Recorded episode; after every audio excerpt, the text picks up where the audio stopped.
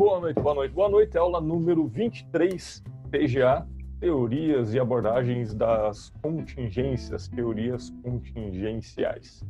Pois bem, aula passada a gente fechou mais uma década na história aí da, do pensamento administrativo que se faz tão presente na lógica de se pensar o que é administrar hoje e que nós falamos então que ocorreu um determinado momento ali nos, entre os anos 50 em diante um despertar para a importância de se considerar os elementos externos e internos numa interação sistêmica. E num primeiro momento, na aula número 21, a gente fez uma metáfora da máquina, vendo os sistemas internos. Na aula passada, a gente viu é, também assim, é, fazendo a metáfora do organismo vivo, que tem seus sistemas e subsistemas. Isso poderia ser ampliado até um ecossistema muito mais complexo.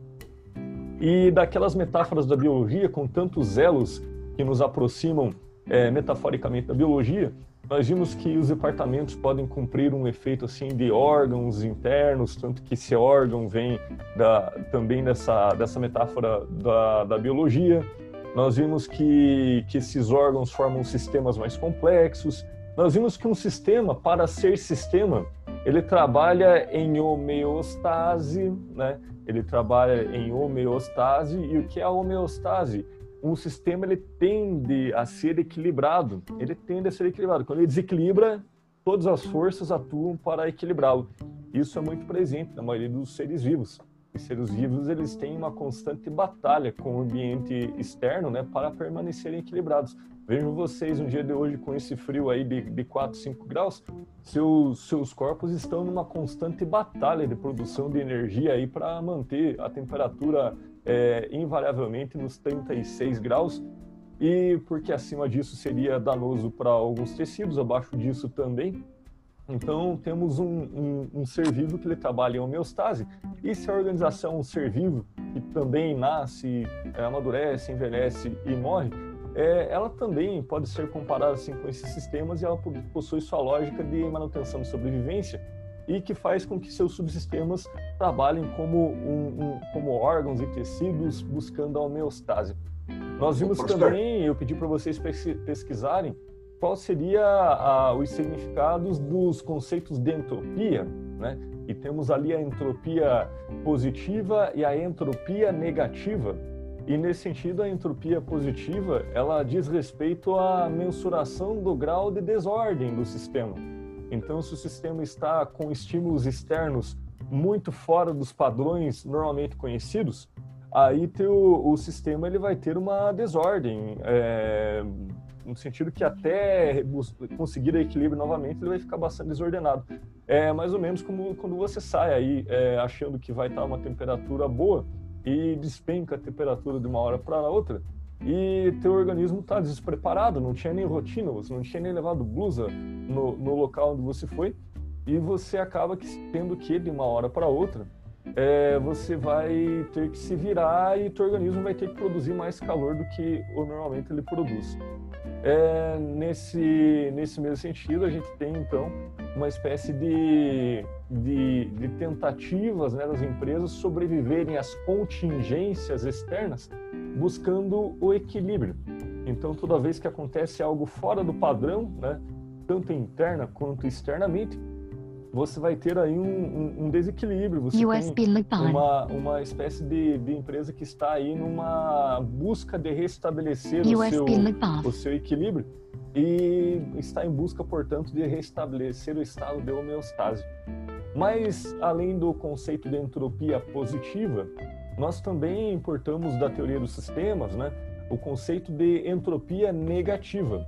E a entropia negativa, ela nada mais é do que quando o sistema ele está muito estabilizado, ele está com, ele está já em um estado muito próximo de homeostase e, portanto, ele tem todas as rotinas previstas e ele opera assim com mais tranquilidade. Então, a entropia negativa, a despeito do termo negativo soar como coisas indesejadas em algumas situações, nesse momento o, a entropia negativa é desejada para as empresas. São quando elas atingem certo grau de estabilidade em que tudo que está acontecendo à sua volta já é conhecido, é, tudo que acontece internamente está bem rotinizado e, portanto, diz aí de uma empresa que está em estado de homeostase. Fica tranquilo para vocês esses conceitos de entropia positiva, negativa e homeostase? E pensar isso como metáforas é, para compreender o funcionamento das organizações enquanto organismos análogos a organismos vivos? Sim. Eu não sei se é um problema no meu som, mas eu não ouvi o Natan. Natan, pode falar novamente para mim? Eu, eu acho tranquilo levar como metáfora as expressões. Oi, Lucas. Professor, eu quero tirar uma dúvida com você. Eu acho que eu não entendeu bem o conceito de entropia positiva Uhum. e a entropia negativa. Certo, vamos lá. A entropia positiva é uma o grau é a, é a mensuração, né? É a compreensão do quão aquele sistema está desordenado e se esforçando para voltar no equilíbrio. Então, a entropia positiva diz de um ambiente muito instável, que está com problemas não previstos acontecendo, por exemplo, como uma epidemia mundial, e as empresas estão em processo de entropia positiva, porque nada daquilo que tinha de rotina interna é capaz de restabelecer o equilíbrio, visto que o ambiente está muito instável. É, você diz, é uma misturação como o sistema está organizado? A mensuração do grau de desordem do sistema. É mensurar o quanto ele está desorganizado, vai me dizer do grau de entropia negativa. A negativa diz do, ou melhor, da entropia positiva, me desculpa. A entropia positiva, ela diz para nós é, o quanto o sistema está desorganizado e o quanto ele se esforça para voltar na situação de equilíbrio. Ele está muito é, caótico porque não tinha aquelas rotinas suficientemente estabelecidas para dar respostas para isso que acontece é, de forma imprevisível e ele está buscando com grandes esforços restabelecer a sua ordem. É como você saindo num dia normal e você pensa que tua rotina vai ser da saída da casa até a universidade e no meio do caminho você pega um congestionamento enorme e aí você vai ter um esforço muito grande para restabelecer o grau de normalidade esperado, que seria chegar na universidade em tempo e sem atrasos. Esse esforço que você vai em, eh, fazer em buscar rotas, em acelerar, em buscar caminhos alternativos, isso vai dizer então de uma entropia, uma entropia positiva que ela vai, você vai estar lidando com, com, com um sistema, com um ambiente, né, e um sistema ainda em desordem. Se você conseguir chegar a tempo na universidade, quer dizer que você é, conseguiu atingir a homeostase novamente, porque afinal de contas você restabeleceu que, o equilíbrio, né, que seria da rotina de chegar todos os dias em tempo na universidade. Esse exemplo corrobora, mas fica mais claro? Sim, isso é a entropia positiva e a negativa. A negativa é o grau de mensuração de ordem do sistema. Ela- a o sistema está entrópico e negativo quando ele está muito rotinizado, quando ele está funcionando muito próximo do equilíbrio e quando há poucas rotinas que não estão previstas ainda. Portanto, a tudo que acontece fora dele ou dentro dele, esse sistema está bem regulado e é muito pouco provável que ele seja é, desestabilizado. É, por exemplo, o teu corpo. Teu corpo é um sistema é, que trabalha em entropia. Quando você está saudável, você está em entropia negativa. A tua temperatura não oscila, mesmo que é, faça aí 5 graus em Curitiba, a tua temperatura permanece praticamente a mesma durante todo o dia e toda a noite. Quando as pessoas estão saudáveis, né? Então o sistema está em entropia negativa, portanto ele está muito próximo do estado de homeostase. E ainda que tenha né, é, elementos virais, a gente tem contato com bactérias, tudo, mas teu sistema tem rotinas para tudo isso. E se você tem contato, por exemplo, com, com, com um, um, um, vírus qualquer, é, e esse você tem já os anticorpos, o teu sistema não é abalado por isso, o teu sistema está em entropia negativa. Mas se porventura nos deparamos com o vírus, H, vírus H1N1, o nosso sistema vai automaticamente, né, em geral, ele vai entrar num processo de entropia positiva, porque ele vai ter um grande esforço né, para restabelecer as condições de ordem do nosso funcionamento, porque é algo desconhecido para o organismo. Isso nas empresas é quando elas se deparam com um evento, com um incidente ou com um acidente que quebra toda a possibilidade de, através das rotinas estabelecidas, dar um, um, um restabelecer a homeostase, restabelecer um, um equilíbrio. E quando eu falo em homeostase, eu estou dizendo equilíbrio. É um equilíbrio pensado em termos ideais, porque equilibrada 100% a empresa sem nenhum tipo de problema, nenhuma empresa vai estar, aliás, nem a, a, as nossas rotinas diárias são livres de pequenos entraves, mas o quanto conseguimos lidar com isso e restabelecer a ordem rapidamente diz entropia negativa o quanto isso necessita de novos esforços e desestabiliza as rotinas, dirá então de entropia positiva. Tudo isso para atingir o grau de homeostase. Esses nomes todos vêm da teoria geral dos sistemas, que ela é muito inspirada na biologia, porque o, o seu idealizador, o Bertalanffy, ele, ele era um biólogo também. Uma greve, professor, pode ser positiva, né? Uma então... greve é uma entropia positiva. É. é a maioria dos casos, a menos que seja uma greve assim que as rotinas todas estejam estabelecidas. Aliás, quem aqui já passou por uma situação de greve vai notar que a empresa normalmente ela tem um plano de contingências, não é isso que se chama? Alguém aqui já, já esteve no ambiente de greve? Quando uma empresa tem greve, como por exemplo agora a empresa dos Correios está tendo greve, vocês vão ver na mídia aí que o, o, o, os Correios estão com o seu plano de contingência. E, e portanto, ainda que nesse caso, né, é, é, uma entropia positiva, mas que ela está com, com em determinados momentos, ela até se, ela se aproxima também de um processo já de entropia negativa. Porque como greve é um evento que já aconteceu muitas vezes na história dessa empresa, é, ela consegue se ajustar para que não desequilibre o funcionamento né, de forma que ameace a sua sobrevivência. Né? E de forma que eu acho que hoje tem 30% do contingente em greve, mas as entregas, em princípio, estão ocorrendo em relativa normalidade. Então, há um plano de contingências, um plano de contingências. Isso diz respeito à nossa aula de hoje, porque a nossa aula de hoje, ela avança na, na história e cada vez que avançamos uma década fica mais, é, mais visível a influência dessas teorias no nosso dia a dia. E hoje nós entramos aí na, nas abordagens contingenciais.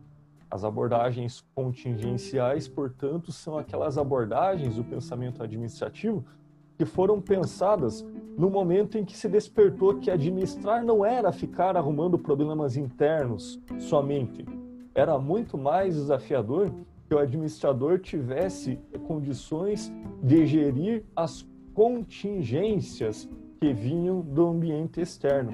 E o que são contingências? Professor. Oi. Desculpa, né? Pode falar. E não sei se é um problema de português que eu tenho. A palavra desordem e desorganização que você usa por a entropia positiva e a entropia negativa não é a mesma coisa? É a mesma coisa. Desordem e desorganização são duas formas de falar exatamente a mesma coisa. Pode associá-las. Tá. Tá. E, e, e, contingência, né? Aqueles que, que ouviram essa palavra ou estão pensando nela é, pela primeira vez, ela vem então, é, contingência será aquilo que que vem de um ambiente externo, né, de uma de uma mudança externa, uma eventualidade, uma sucessão de novos eventos e contextos e que desafia o equilíbrio uh, interno, que desajusta o sistema. Então, né, volto a dizer aí a greve, como o Daí bem, bem falou, a, uma greve ela é uma contingência, ela não faz parte do funcionamento normal de uma empresa e até que ela restabeleça. E quanto mais ela se desordena em relação à greve, maior o processo de entropia positiva. Na medida que ela começa a ordenar né, esse funcionamento, ela está numa entropia negativa. E a greve, por exemplo, agora dos Correios, me parece que ela, ela atinge a sua entropia positiva e rapidamente aciona um plano de contingências e que faz com que isso se restabeleça novamente o, o, funcionamento mínimo necessário para que não haja prejuízo para, para os clientes ou, ou se houverem atrasos que sejam é, atrasos que, que não sejam tão relevantes. Né? Claro que se isso não conseguir ser cumprido, é sinal que ela entrou novamente em entropia positiva. Né? Enquanto ela conseguir honrar seus prazos, né? tira o pessoal de, de trabalho administrativo e coloca nas entregas, essa coisa toda, ela está no seu plano de contingência. Aconteceu uma coisa inesperada ou indesejada mas ela consegue estabelecer a rotina para que consiga novamente a engrenagem rodar sem nenhum tipo de, de falha, né?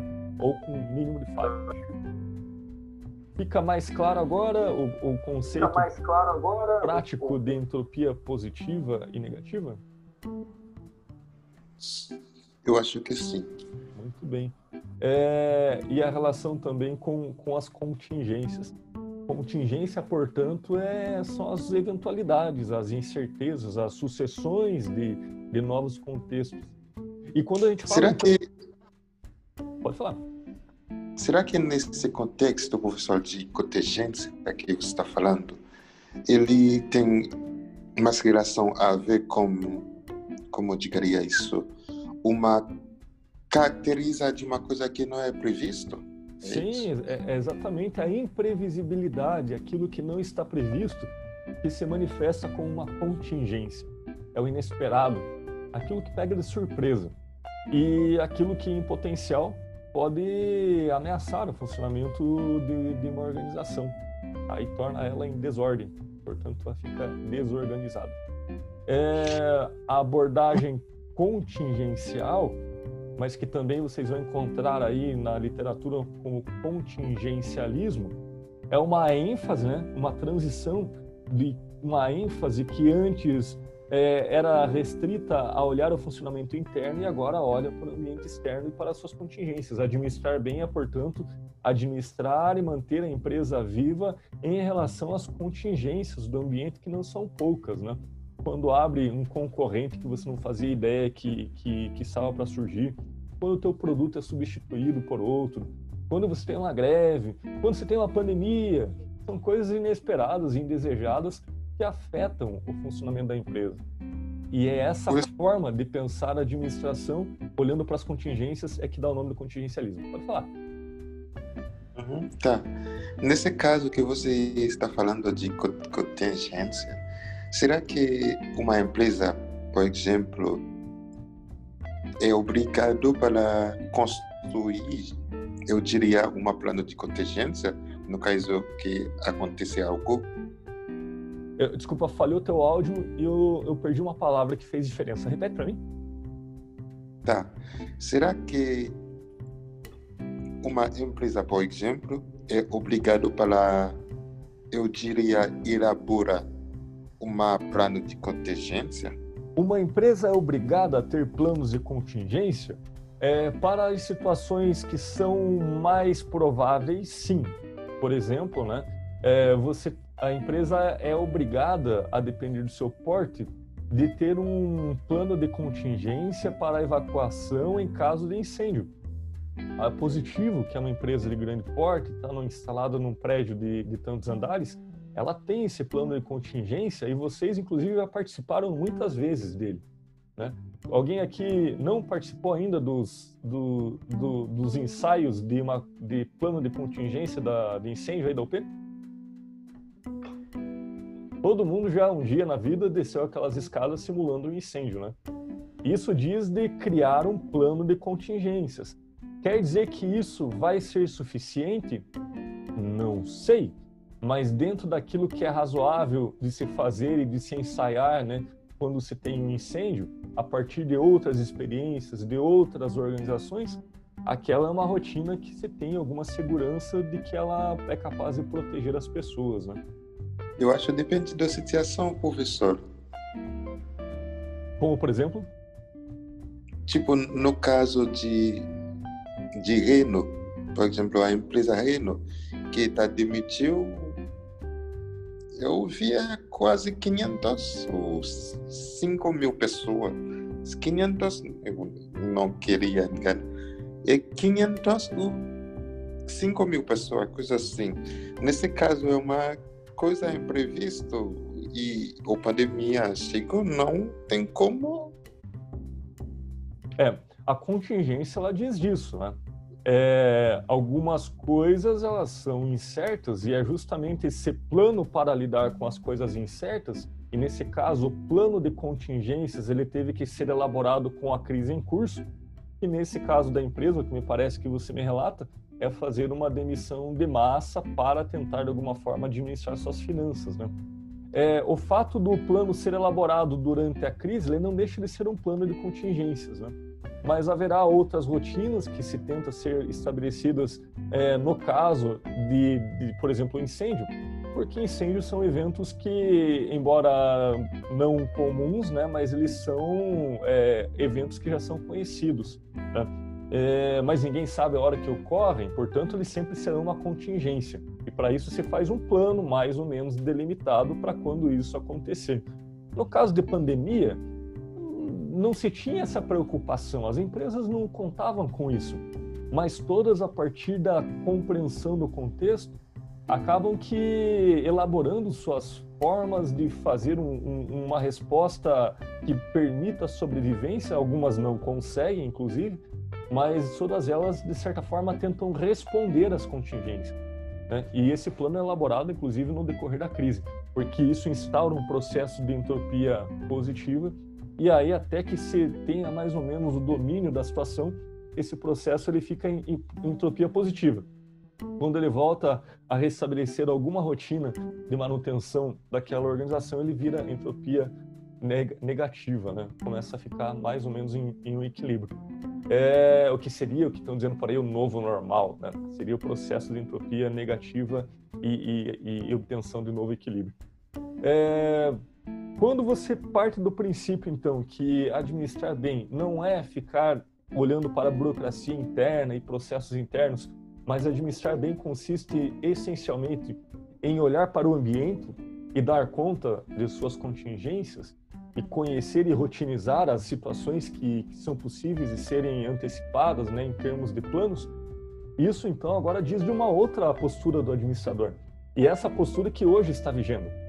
É, ninguém se engane que, que o administrador é o burocrata que fica trancado em sua sala, trancafiado, olhando para relatórios, sem considerar o que acontece à sua volta, no, com uma preocupação, inclusive, muito aguçada né, a tudo que, que está ocorrendo no mercado.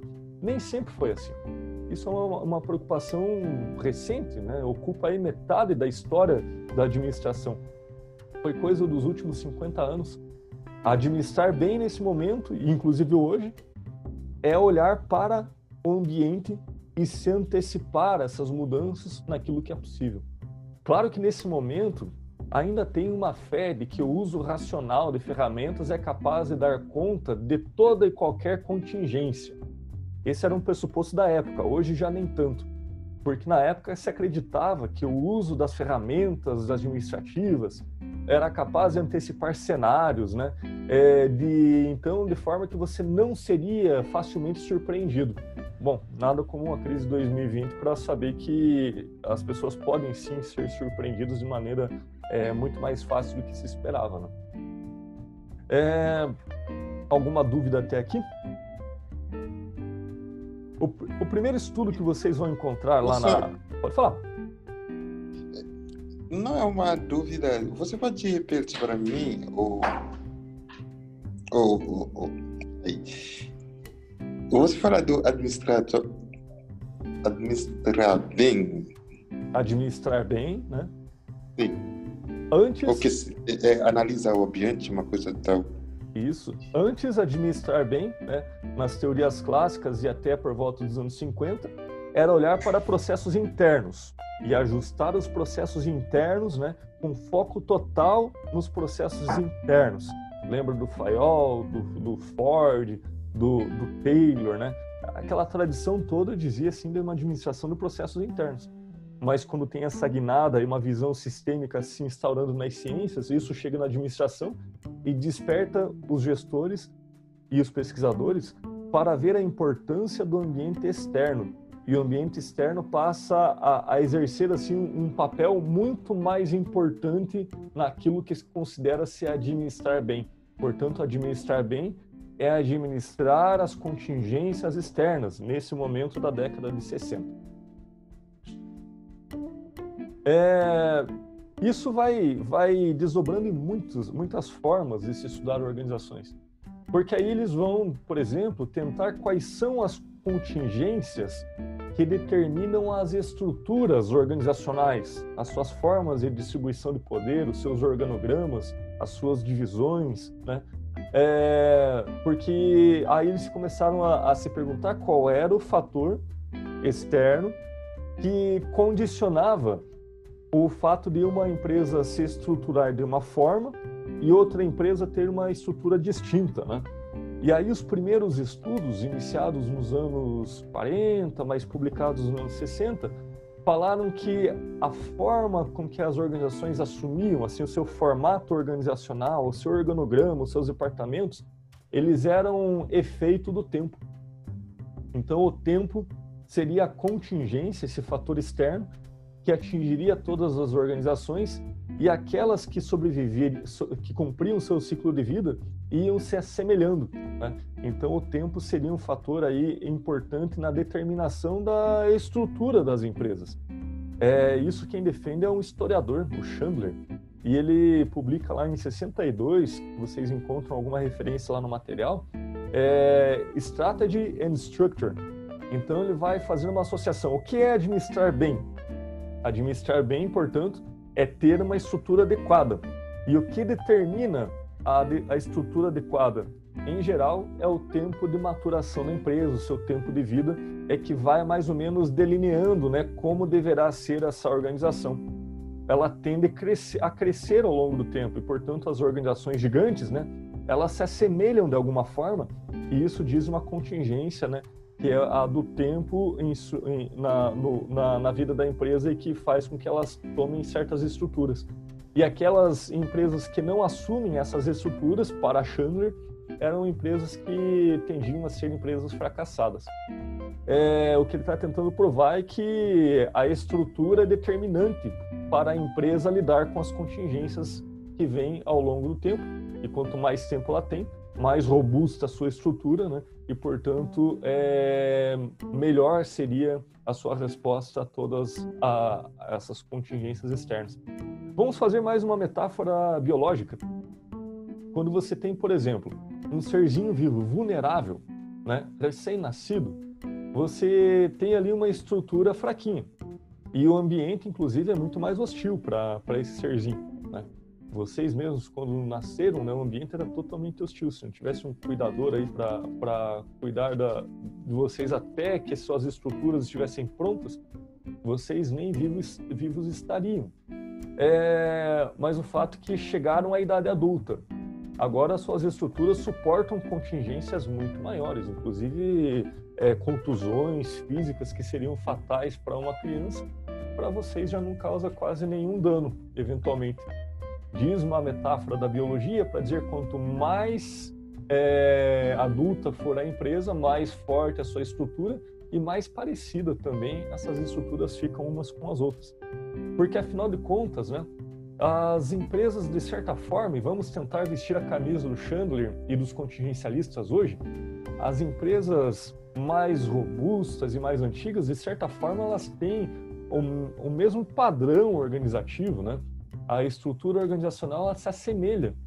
Vamos pegar aí, por exemplo, as montadoras automóveis, que boa parte delas são empresas muito antigas, a forma com que elas se organizam, tanto em termos físicos quanto em termos virtuais de, de, de organograma, elas são mais ou menos parecidas. Tem uma base operária, tem uma gerência média, tem a diretoria, tem o CEO, isso é verticalizado né? É, vira uma pirâmide se colocado no papel. E isso tudo, nesse momento, eles estão dizendo, olha, isso tem que ver com as contingências e a contingência que mais afeta as empresas aí é, é o tempo, e quanto mais passa o tempo, mais robusta se torna a estrutura. Me acompanham até aqui, vocês conseguem me dar exemplos de outras empresas em que sua robustez veio ao longo do tempo e que todos os seus concorrentes que têm mais ou menos a mesma idade têm as mesmas formas? Não entendi a professor. Empresas com a mesma idade e que são muito semelhantes em termos de estrutura no mesmo ramo. Eu achei Coca-Cola e Pepsi. Coca-Cola e Pepsi, né? McDonald's e Burger King. McDonald's e Burger King. O que mais?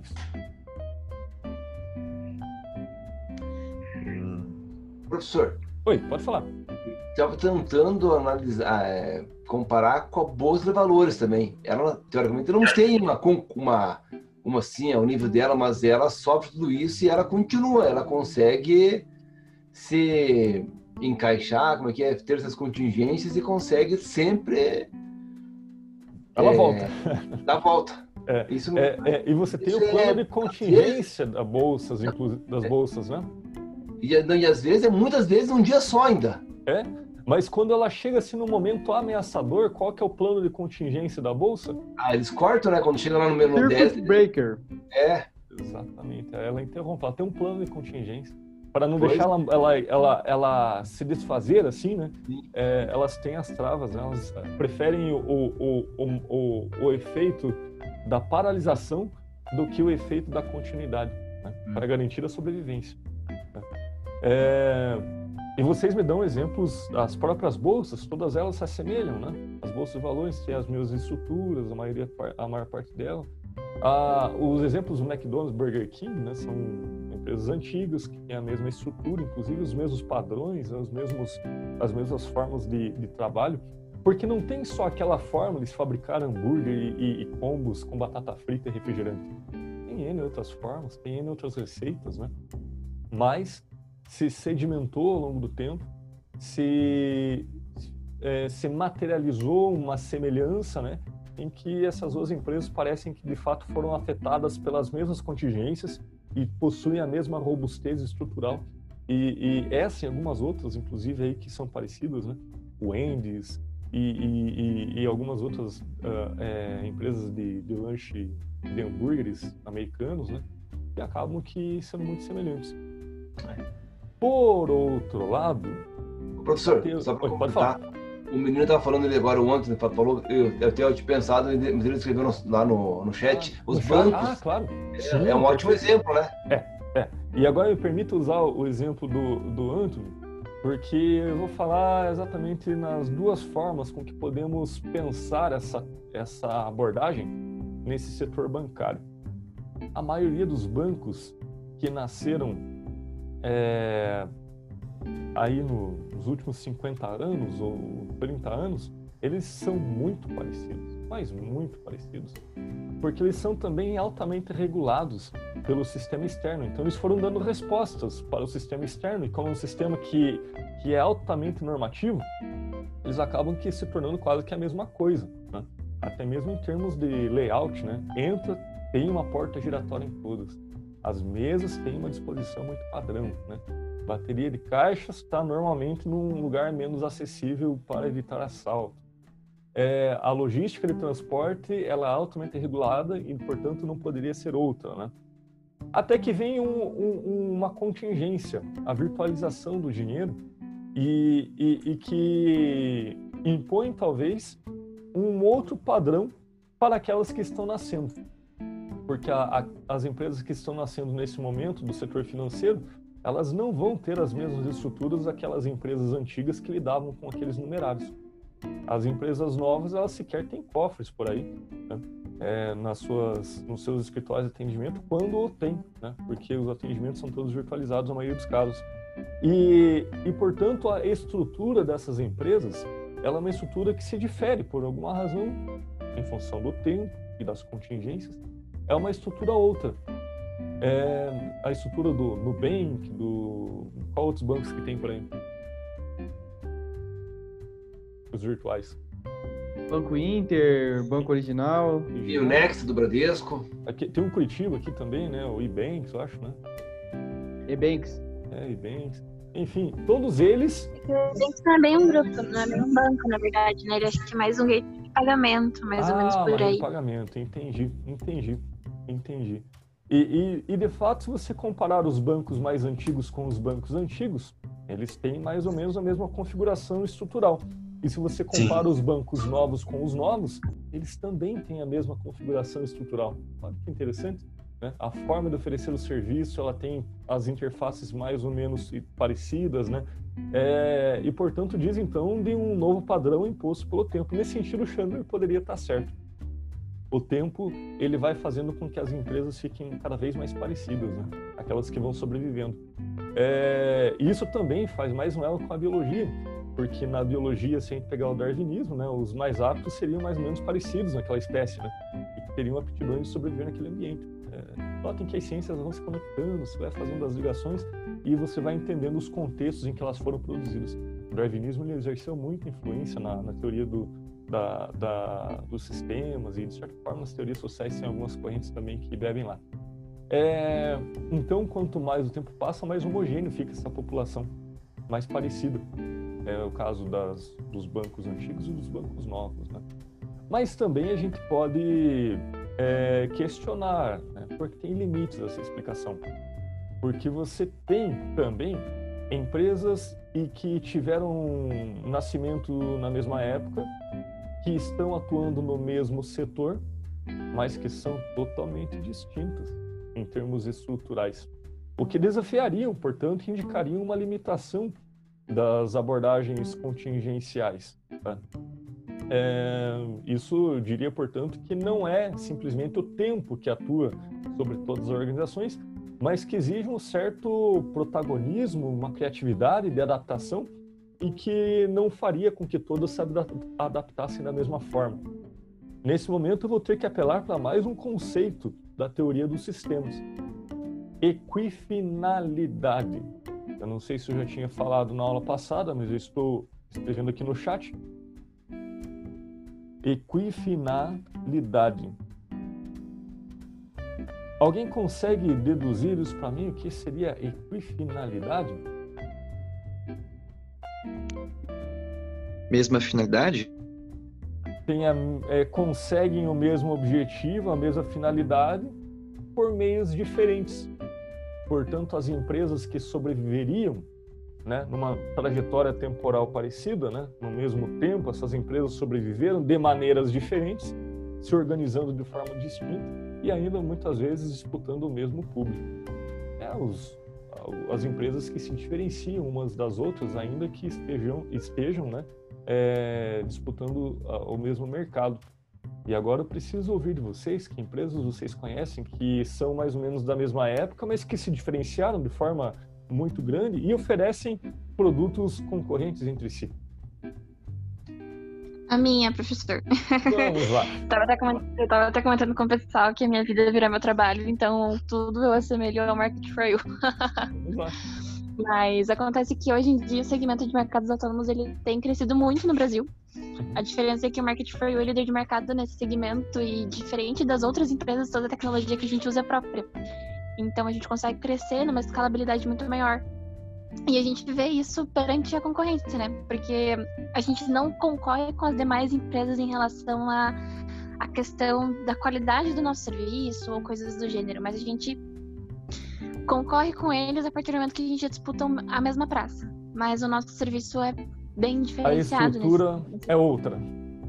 É, é, é, uma estrutura bem mais robusta e muito mais avançada do que a deles. É. E, e, nesse caso a gente se contenta em dizer existem formas distintas de atuar e ambas as formas elas fazem com que as empresas sobrevivam, embora algumas sejam mais mais habilidosas que as outras, né? Então, se eu perguntasse para vocês qual é a melhor estrutura organizacional, a resposta nesse momento, na década de, de 60 em diante, vai dizer depende, depende das contingências, né? porque cada estrutura vai ser ideal para aquele contexto. E ainda empresas de um mesmo mercado vão, vão surgir e, e nascer e crescer e se diferenciar em função de distintas estratégias de, de se fazer as coisas, ainda que a, as duas formas ou mais formas elas também sejam sejam viáveis, elas sejam corretas, né? É, eu não sei se vocês se dão conta que quando eu afirmo isso, eu estou colocando uma marretada em todas aquelas teorias que ainda assim, vocês encontram em alguma, alguns campos da administração, em que elas te dão a forma única e correta e, e ideal de se fazer as coisas, e não consideram que no campo organizacional, no campo social organizacional, a, a gente pode fazer a, as estratégias de infinitas formas e que não tem que ver necessariamente com os 10 passos para a venda de sucesso, com os 10 passos para a empresa efetiva ou com as cinco formas de se fazer uma ação. Tem que ver que cada contingência, cada ambiente vai determinar algumas coisas e essa ação tem que ser muito própria para aquilo. A mesma receita não dá certo para todo mundo. Mas se você olhar nas prateleiras de livros da gestão, principalmente esses livros mais pop management que a gente chama, da administração pop, é, são verdadeiros vendedores e best-sellers, mas assim como ocorre na, no campo da, da, do aconselhamento pessoal, né, do, dos best-sellers que dão 10 passos para a felicidade, os 10 passos para a felicidade da, das pessoas parece que não ocorre assim de forma rotinizada. E sequer as pessoas, que, a maioria que compram esses livros, conseguem atingir esse nível pleno de felicidade tanto quanto quem escreveu. E, e no campo da administração, por ser um campo social, tem disso também. Ah, às vezes o pessoal cria umas caixinhas com os nomes é, de época, com os jargões, e apresentam aquilo como se fosse a forma de se administrar, como se fosse a forma correta. E isso é desconsiderar toda a trajetória do pensamento administrativo que é fundado já nos anos 60 a partir de um pressuposto que existem muitas formas de sobreviver, de conseguir a, a, a viabilidade empresarial, é, utilizando aquilo que para nós é tão caro, que é a nossa criatividade e a nossa capacidade de tomar decisões considerando cada particularidade de contingência. É por isso que eu sou tão, tão, tão crítico aquelas, aquela, aquele tipo de apelo de ficar apresentando para vocês o, o, caso da Coca-Cola como caso de sucesso, ou o caso da Microsoft, ou apresentando o Bill Gates como o sujeito ideal, porque aquilo tinha que ver com as contingências deles, né? A empresa de vocês tem as próprias. O desafiador, o ser gestor de fato, é fazer essa leitura, é reconhecer que dentre tantas formas de se tomar aquela decisão, terá aquela que é mais razoável, mais calculada e que não depende de estar no índice de um cardápio de receita de decisões. Depende de uma maturidade, de experiência e de capacidade analítica de tomar aquela que é mais adequada, que é mais adequada. Professor, é, só complementando isso que você falou dessa questão que, que isso vem de muito tempo, né? Isso é, é um conhecimento que foi construído ao longo do tempo e veio hoje. E aí a gente vê hoje é, muitos profissionais né, que se enquadram dentro desse, dessa, digamos assim, dessa caixinha, né? Ah, tem o, então, os 10 passos aqui que eu preciso fazer para chegar lá. É. E você acaba criando um profissional que ele acha que é qualificado, você acaba criando um profissional que se desqualifica muito rápido. É, é. Ele fica obsoleto muito rápido, porque basta aquela caixinha é, não conseguir mais ser minimamente efetiva por ambiente que está, perde a sua época, né? As palavras e os jargões e as coisas eles saem de moda e as caixinhas também. E quem consegue pensar apenas dentro da caixinha, de uma receita, de uma técnica, de uma abordagem teórica, né? É, acaba que, que sendo incompetente para responder a um ambiente que é tão volátil, né? É por isso que, que na, na, disciplina de TGA, o grande objetivo não é que vocês saiam experts em cada teoria, é, porque isso demandaria anos em cada uma, né, para vocês saírem experts em uma delas. Mas é só para vocês entenderem que no campo da administração, a despeito de ter um discurso de moda em todo o tempo, né, todo ano, toda época tem um discurso de moda vigente com, e que se apresenta como a forma única e universal de se administrar, isso desde a da década de 50 já foi é, entendido que não se trata da única forma e universal. E quando você tem a propagandeado assim a, as técnicas universais, as únicas, verdadeiras. É, isso tem que ver com uma estratégia de venda da, daquele autor, mas não, com, não necessariamente com a ciência da administração, que é plural. Ela, ela entende a complexidade do ambiente, entende que existem muitas formas de, de se sustentar e de, de, de tomar decisões e que não através de uma corrente teórica apenas. Eu fico jogando vocês em cada momento, em cada época, é, propositivamente para vocês pensarem de muitas formas.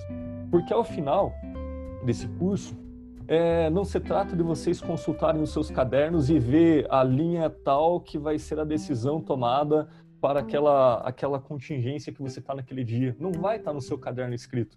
Você vai ter que pensar com as pernas, com, com a cabeça própria, caminhar com as pernas próprias, né? E, e, isso você consegue fazer melhor. Você reconhece uma multiplicidade de visões, né? Que te instigam né, a pensar a melhor, a mais razoável e não cair nesses discursos de moda de cada época e que vem com os jargões, que fica batendo nas revistas comerciais e que isso necessariamente muitas vezes limita a cabeça do administrador de criar a ilusão de que ele encontrou a chave da verdade do administrar e quando essa chave ela, ela não existe, né? A, a, o, o, jeito correto de administrar é o, é o jeito adequado para a situação, né? é o jeito que a, que a contingência demanda a resposta mais razoável, mais é, condizente com a situação. Pois bem, vamos para nossa atividade antes que eu acabe aqui estourando tempo aqui, né? Que eu tenho que dar um tempinho para vocês lerem lá também. É, quem está me ouvindo por podcast, então nesse momento me despeço. Tem também lá atividade prevista lá no Lava. Não esquece de, de entregar, você tem 48 horas para entregar a atividade. Inclusive os seus colegas aí que estão na sala comigo hoje, né? Se, se, se alguém perguntar para vocês, transmitam isso, porque eventualmente o pessoal acaba perdendo a informação é, 48 horas para entrega das atividades. Essa atividade que vocês fazem em sala, quem não vem na sala tem, tem 48 horas para entregar. É, Professor, pode falar. Desculpa, quem assistir essa aula deveria fazer essa tarefa? Quem está na minha aula é avaliado durante a aula nas atividades em grupo que eu faço. Quem não participa da aula, que escolhe ouvir depois, né, por podcast, por gravação, Aí essas pessoas, como não foram avaliadas durante a aula, nessa nesse papo individual que eu tenho a partir da conversa de grupo que vocês fazem, aí as pessoas que não estão na aula ou que caíram durante a aula e não conseguiram retornar para a atividade, que a conexão não voltou, essas pessoas que não foram avaliadas durante a aula, faz a entrega individual, né, em 48 horas, para que eu possa avaliá-las, né? Porque é, todos têm que ser avaliados aula a aula, né? É esse o nosso pressuposto. Então vamos dizer tchau aí para quem está nos ah, ouvindo. no caso, eu estava na aula, eu não preciso fazer essa tarefa. Você está fazendo a tarefa logo em seguida, quando você vai para atividade em grupo e discute com seus colegas. E quando eu chego no grupo, eu questiono um por um e naquele momento eu estou te avaliando. Né?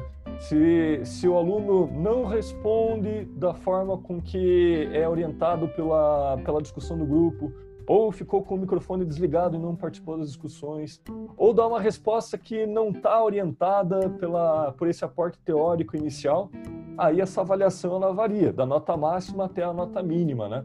Mas todo mundo que fica até o final, faz atividade comigo, eu passo nos grupos, converso com cada um essas pessoas estão me entregando um produto a ser avaliado que é defendido de forma oral.